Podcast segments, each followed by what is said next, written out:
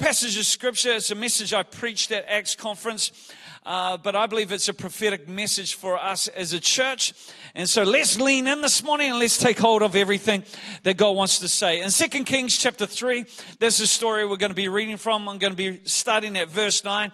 It says, So the king of Israel went with the king of Judah and the king of Edom. There was three kings and they marched on that roundabout route seven days and there was no water for the army nor for the animals that followed them.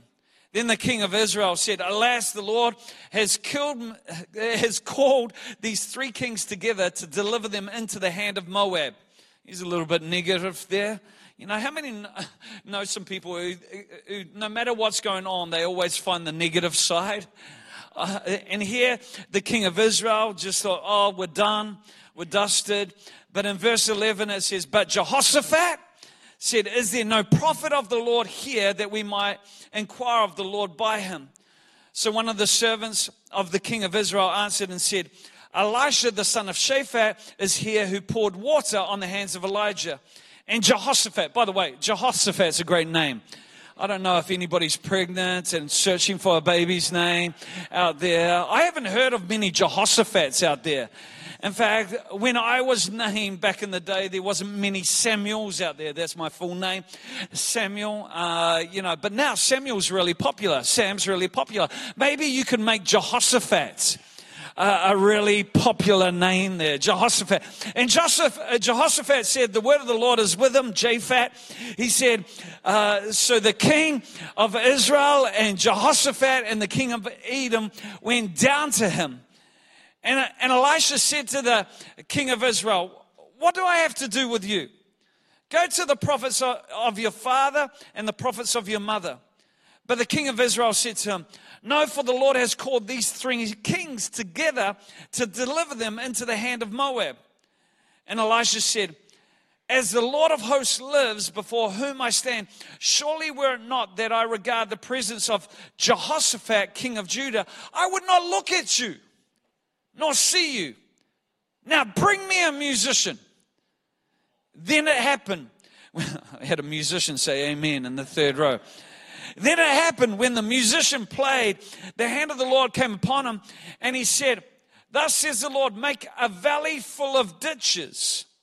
For thus says the Lord, you shall not see wind, nor shall you see rain, yet that valley shall be filled with water, so that you your cattle and your armies may drink. And this, this is a simple thing. This is an easy thing in the sight of the Lord. And he will also deliver the Moabites into your hand. Now, if we're talking about capacity, one thing we've got to understand is God transcends capacity. Capacity is limited, but God is limitless. Capacity can be measured, but how many know you can't measure God? The question we've got to ask ourselves is what is our capacity? Where are our limits? I believe in this last season, many people's limits have been tested. In fact, for some people, they've gone over the limits.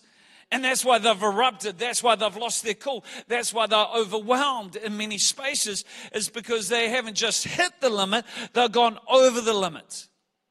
I like Proverbs 29 because Proverbs 29 says, uh, if you faint in the day of adversity, your strength is small.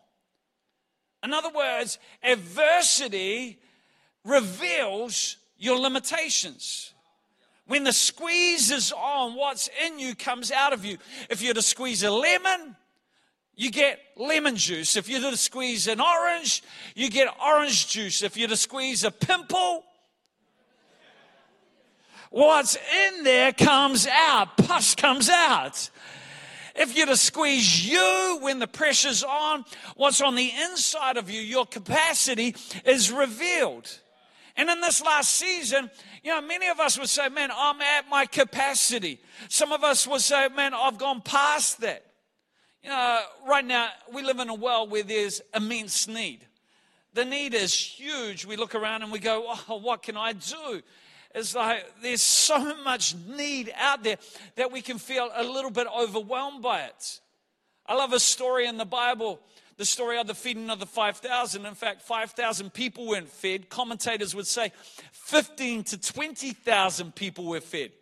5,000 men, but it didn't include women and children. The disciples, they were overwhelmed by what Jesus told them to do. Because they were surrounded by this crowd, and the t- disciples, they were hungry themselves. What happens when you're hungry yourself, but you can't even feed the um, you're hungry yourself, you have a need yourself, but you can't even focus on the need around you.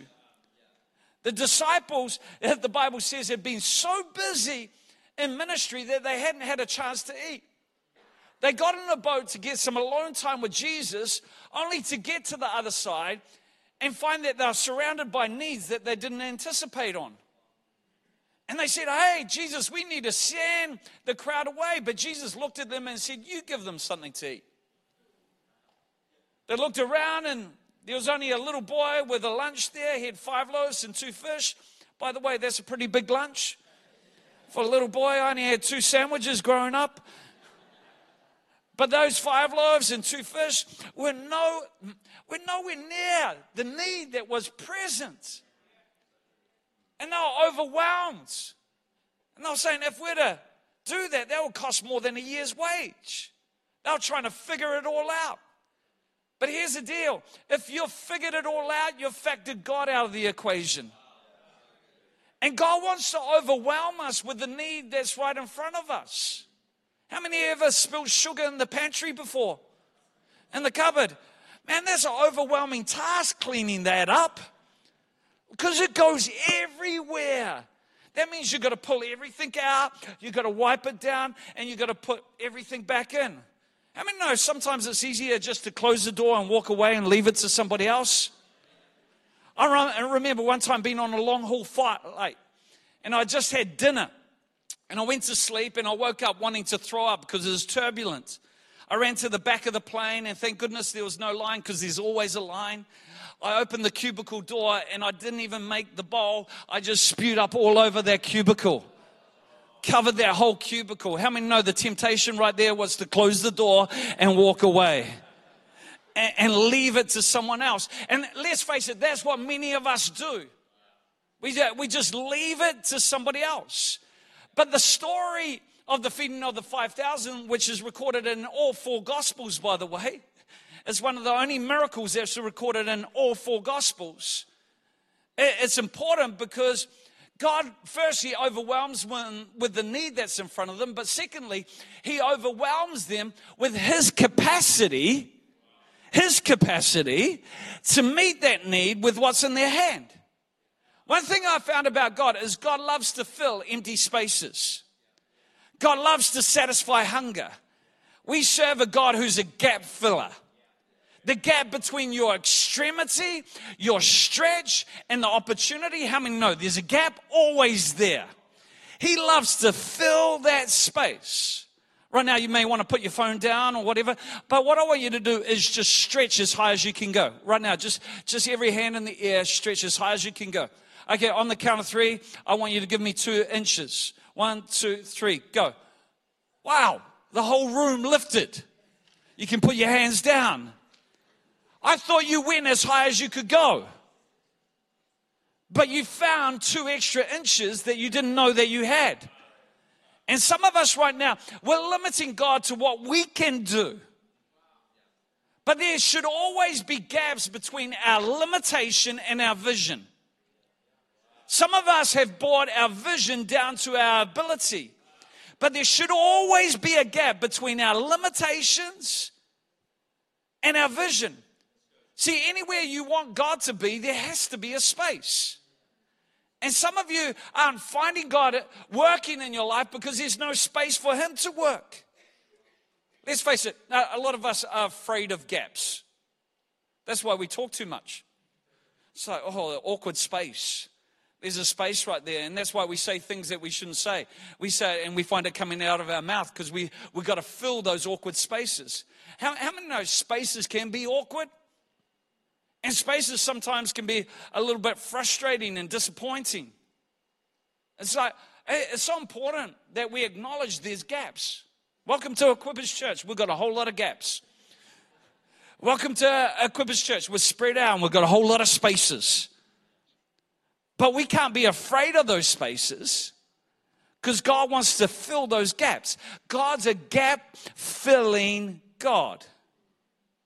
I like this story in, in 2 Kings chapter 3. It talks about three kings King Jehoshaphat, he was respected, he was a king of Judah. But then you got King Jehoram. Jehoram, he was the son of Ahab and Jezebel. You know, Jezebel, that nasty woman in the Bible.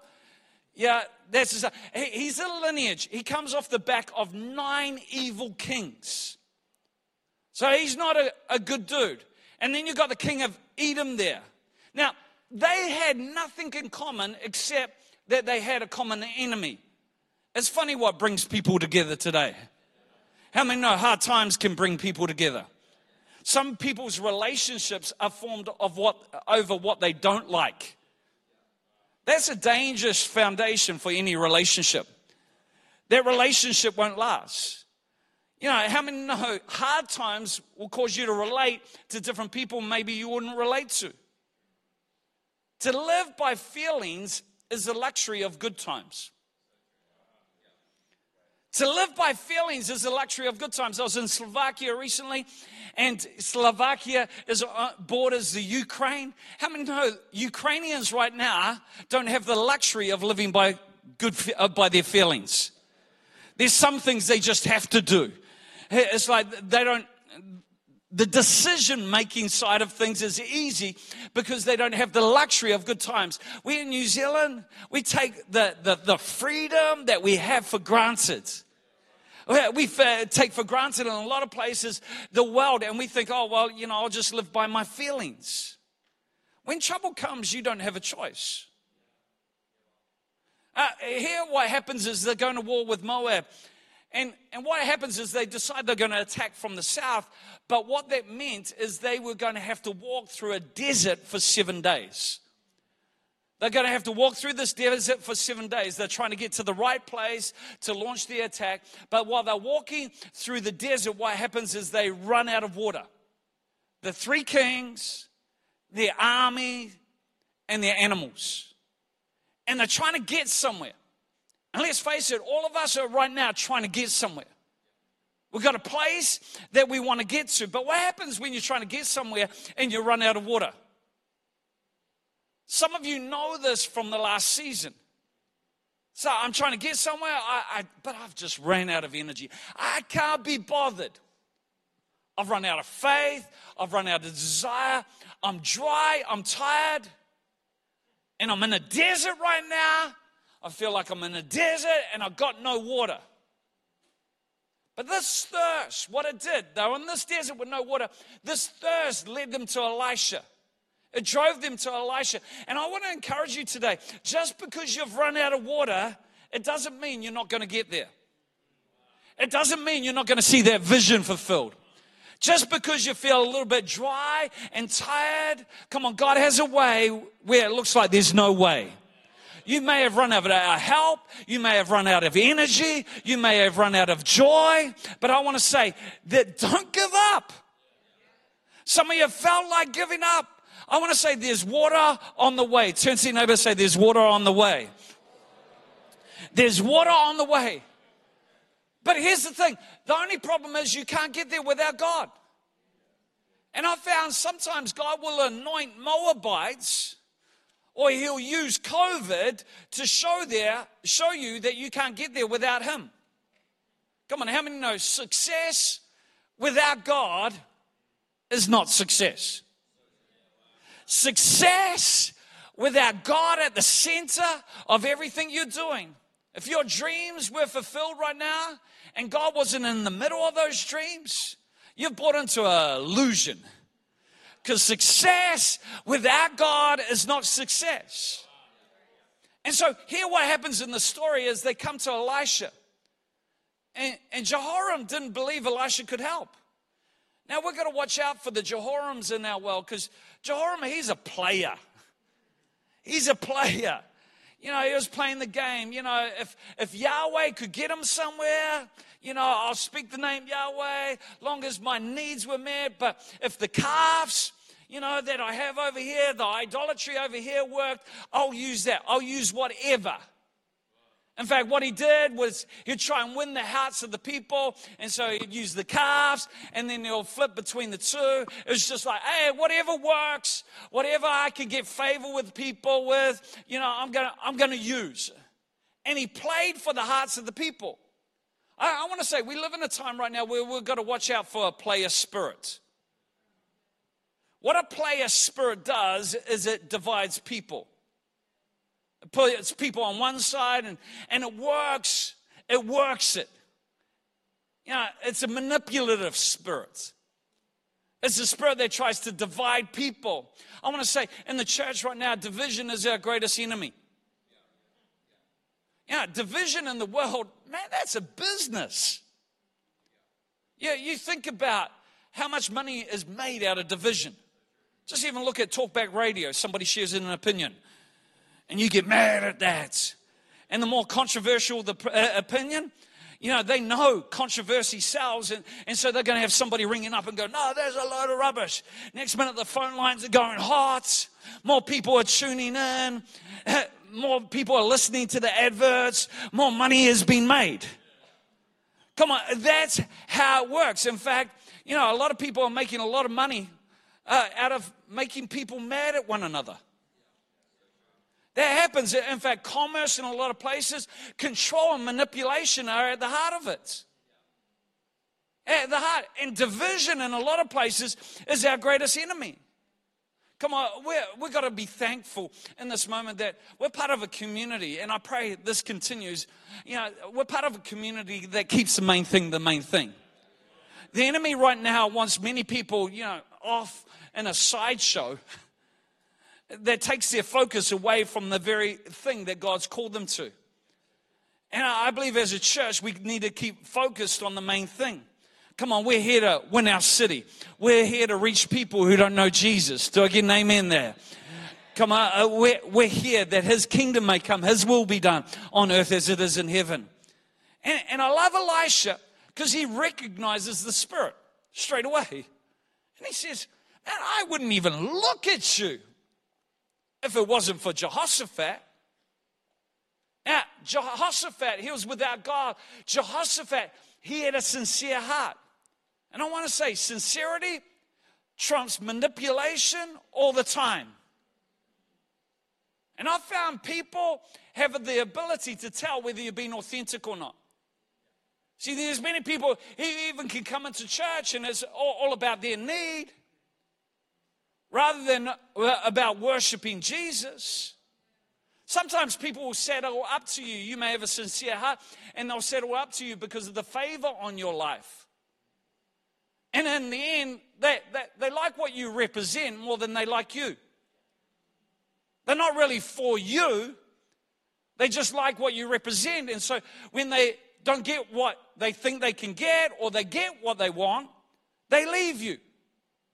We've got to really be careful of this player spirit because a lot of us come into church and we just play the game of church.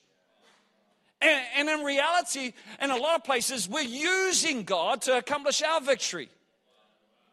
Long as I have my needs met, long as the church meets my needs, you know, and it's like, long as I can get what I want, I'm here. Rather than seeking out what God wants. I found manipulation will only carry you so far. And Elisha was like, if you think you can manipulate God, you're crazy. If you think, you know, God sees us, and he's like, Jehoram, get out of my face. The only reason I'm here is because of Jehoshaphat. And it's the people who don't have a relationship with God but want to use, the, use God, they're the ones who are in trouble. You know, so many people just come to church because they're in a crisis. In fact, a lot of people today, right around the world, wouldn't be in church if they didn't have enough need to keep them in church. See, a lot of problem in a lot of places is we want the works of God, but we don't understand the ways of God. God's works is what He does. And I preached this a few weeks back. God's ways reveal who He is. So many people want the works, but they don't understand the ways. It's like, yeah, I want to hear a good message. I don't want God to invade my space today. I, I want God to make me feel good about my dysfunction. I, I want God in a lot of places just to come and stamp, put a stamp on it and endorse my disobedience. I don't really want him to get up in my business. I, I want a motivational, inspirational word that will carry me through the week, but, but I don't want him to adjust anything. Yeah, I want him like Naaman who had leprosy. I want him to just wave his hand over it and clear that disease. But I don't want to have to dip in the Jordan seven times. I, I want the grapes of the promised land, but I still want to live in Egypt. I, I want to find my life, what life's all about, but I don't want to have to lose my life and give it over to God. I, I want to have an impact in the world, but I don't want to leave home. I, I just want to stay here. Yeah, it's, it's amazing the discrepancy there. But one thing I found is game knows game. Game. If you got game, game knows game. You know it. You see the, in, in, in, oh, I won't even try and pronounce that word. You see the little things. And on, on the surface, a pro makes it look easy. But you understand what's gone into that. Real knows real, sincere knows sincere. And Elisha recognized it. And he goes, I'm not going to put up with this. I'm not even going to look at you. Because I don't have time for somebody who's trying to work me. And Elisha goes out to the king and he says, I don't even want to look at you. How many know those kings have the power to take his life? But he says, But because of Jehoshaphat, I'm going to have a conversation. I, I, believe this speaks to the power of one righteous person. I wonder if there's a Jehoshaphat in the room today. One, one person who's sincere in their desire. One person who really wants to see God work and is pursuing the things of God. So they annoyed Elisha. And I'm sure you've got people in your world right now who are annoying you. But here's a comforting thought is Elisha could be annoyed and anointed. He could be annoyed. Anybody been annoyed over recent times? Anybody own that? Come on, I know there's a few more people who could. Some of you need to lift both hands and both feet on that one. It's like, I've been annoyed. Here's the deal you can be annoyed and anointed. But uh, Elisha recognized for him to be anointed, he goes, Send me a musician. Send me a musician. Because if I'm to be anointed, I need to change this atmosphere. Some of us right now, we stay annoyed. Some of the biggest mistakes I've made is when I've made decisions when I'm annoyed and frustrated.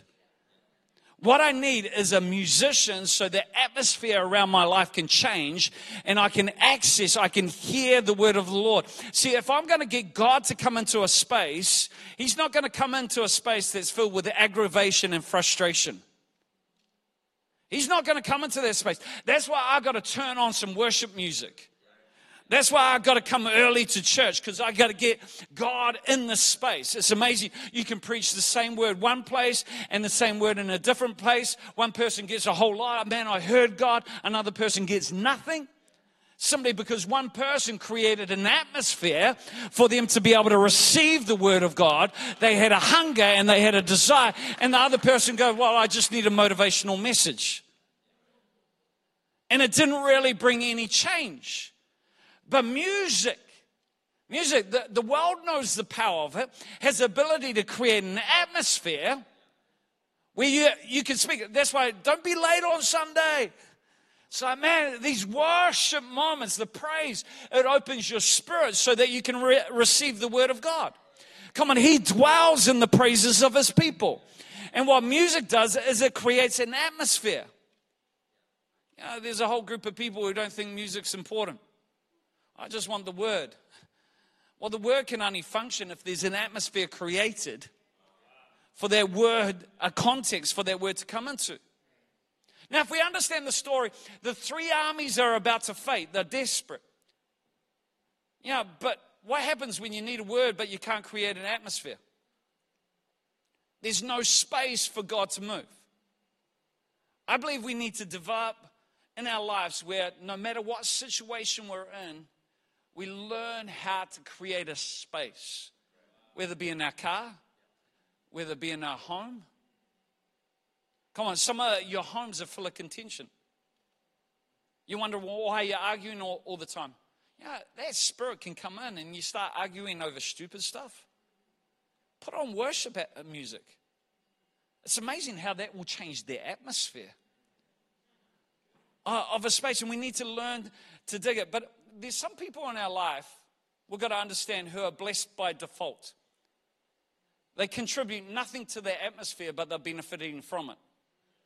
Some of you this morning contributed nothing to this atmosphere. I just want to say, but you're benefiting from it. Noah's kids were saved because of Noah. You know, here the other two kings. Jehoshaphat was the cup, and his cup ran over. The king of Edom and Jehoram, they were the saucer. Some of you have been the saucer for too long. You need to be the cup. And it's because an atmosphere was created, the prophetic word came through. And we've got to be good at this. Okay, and here's the word I want to land on. Because I believe this is important for each and every one of us.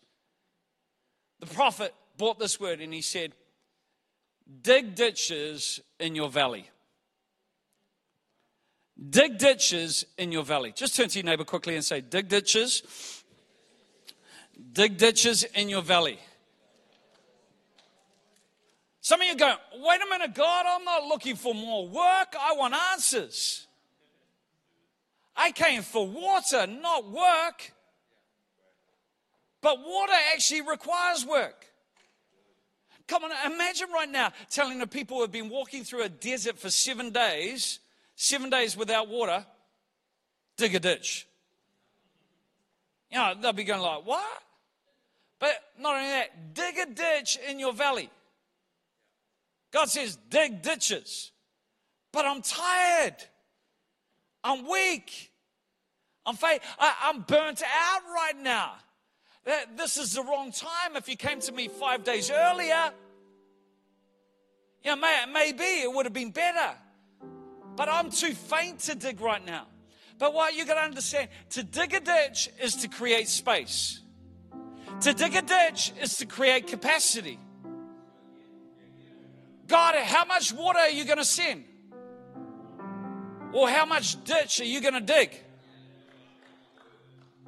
Because you're going to run out of ditch before I run out of water. And according to your capacity, according to your capacity, I'm going to bless you. How much dig? How much ditch can you dig? Because whatever you dig, He will fill. Come on, don't blame it on somebody else if you have a little water. Don't blame it on somebody else. God's saying, I, I respond to you. How I respond to you is up to you. I'm a God who responds to capacity. Get this God had more breath than Adam had lungs. You know, if he kept on breathing, he would have exploded. And God works according to our capacity. And I feel like God right now is saying to Equippers Church, come on, I want to expand your capacity. I, I want to increase your capacity to be able to receive from me. For that to happen in a lot of places, some of us need to get around people who have got a greater measure, a bigger capacity. Don't get jealous of people like that. They had the faith to believe on a level that you haven't experienced yet. And they have the ability to lengthen your cords and to strengthen your stakes. Stretch dig ditches in a valley. That, that's a little bit crazy because that's digging a hole in a hole. digging ditches in a valley? The valley's a riverbed anyway. But I believe what God's saying is your capacity isn't big enough for what God wants to release. Dig a ditch in a valley. See, see what ditches are? They hunt holes. Holes, they contain something. Ditches are channels. Some of us right now are in a hole. And the first law of holes if you're in a hole, stop digging. And the second law of holes is don't invite your friend in. Because two can dig faster than one. As, a hole, a hole is to contain something, but a ditch is to channel, to be a conduit. And, and, God's saying, Come on, I want you to dig ditches and valleys. You know, already you got the capacity of a valley, but God's saying, Hey, you need to dig a ditch in that valley. Because if you create the capacity, I'll come and fill that space. That's why I feel like God's saying, come on, go out east, go out west. Come on, stretch out, stretch out. If you create the capacity, I'll come and fill that space. But for God to fill that space, we can't leave it up to one or two people to dig ditches. We need to dig our own ditch. Turn to your neighbor and say, dig your own ditch. Some of you are thinking uh, of another word when I say ditch. But, uh, but God's saying, come on, enlarge. Enlarge. In fact, a widow in chapter 6, she was on the brink of death and she was instructed by the prophet to gather as many vessels as she could. Gather as many vessels as you can, could. Even borrow them if you need to. She borrowed as many, a whole lot of vessels. And here's the deal the oil only ran out when the vessels ran out. The oil kept on flowing when there was capacity. God won't stop until your hunger and thirst stop. That, that's why we're in some places, hey, I don't have the capacity, I just got to borrow some capacity. I'm going to borrow some capacity because I want God to come and do a miracle. Come on, I believe God right now is saying, dig a ditch in your low place, dig a ditch in your dry place. Dig a, dig a ditch, even though your emotions may be fried right at this time. If you create the capacity, if you create the space, God will come and fill that space. See, it's in your valley. Faith is proven. I said at the start, vision is critical to life. If I was to take you up on a hill, you get vision. On a hill, you can see past things. But that's natural vision. I challenge to say supernatural vision is discovered in a valley. It's discovered in a place where everybody's just looking at the situation and the circumstance. Ezekiel, what do you see? I see a whole lot of dry bones. That's what, that's what I see. But God unlocked his vision where he could see an army out of those dry bones. Some of us right now, we're looking at situations and circumstances and we're just seeing what the natural thing presents itself to us. But God wants to open our eyes where we can see an army coming from a valley of dry bones. That's supernatural vision. I found sometimes as a leader, sometimes I'm wanting more for people than they want for themselves.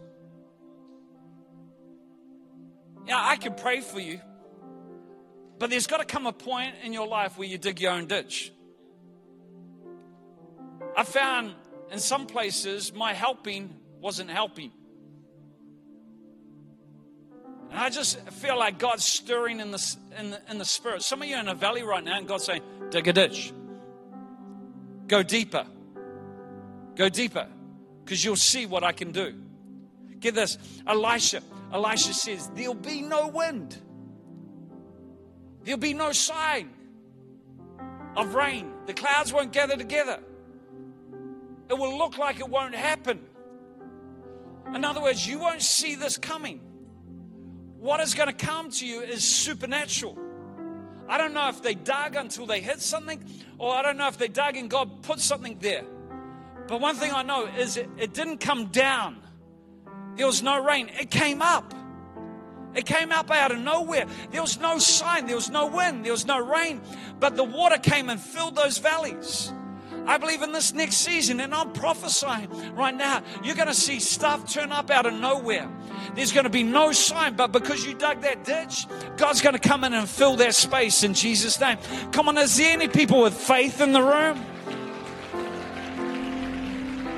No wind, no rain, but there's water. And Elisha says, Get this. This is a simple thing. This is a small matter. Yeah, we've exaggerated in our mind, but God's saying, hey, this is easy. I'm going to do this. Now, what happens, just to finish with, is the king of Moab awakes and he sees this water.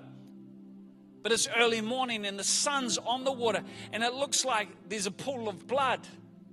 So he thinks to himself, oh, they've turned on one another and they're killing one another. This is a great time to attack. Look, and he mobilizes the army to go after the three kings, thinking, man, they're at their weakest point. But what he finds is an army that's been refreshed, an army that's accessed water. See, the enemy's going to come at you. And this is not a time to be tired. I believe if you dig a ditch, God will fill that ditch, and there's a refreshing there. Come on, there's a refreshing, there's energy there, there's faith there, there's renewed vision there. And what the enemy found in this situation was an army that was just ready and it was refreshed. And in the end, Moab was defeated. And it was because they dug ditches in their valley. There's water if you dig a ditch. And I want to say, digging a ditch, that's supernatural war, it's spiritual warfare. It's what is it? To dig a ditch in your valley? That's to double down on your conviction. Say, I'm in a hole, but I believe it so much, I'm going to even, I'm prepared to go deeper. I'm prepared to go deeper into this. I'm not going to back off. I'm not going to scale back. I'm going to go deeper. And in this time, you know, some of you have faced challenges. Some of you had some knocks. This is not a time to scale back, shrink back. This is a time to go deeper in our relationship with God because I believe God's going to fill every vacant space in Jesus' name. Dig ditches in your valley. Come on, if you believe that, come on, how about giving God a big clap of praise right now?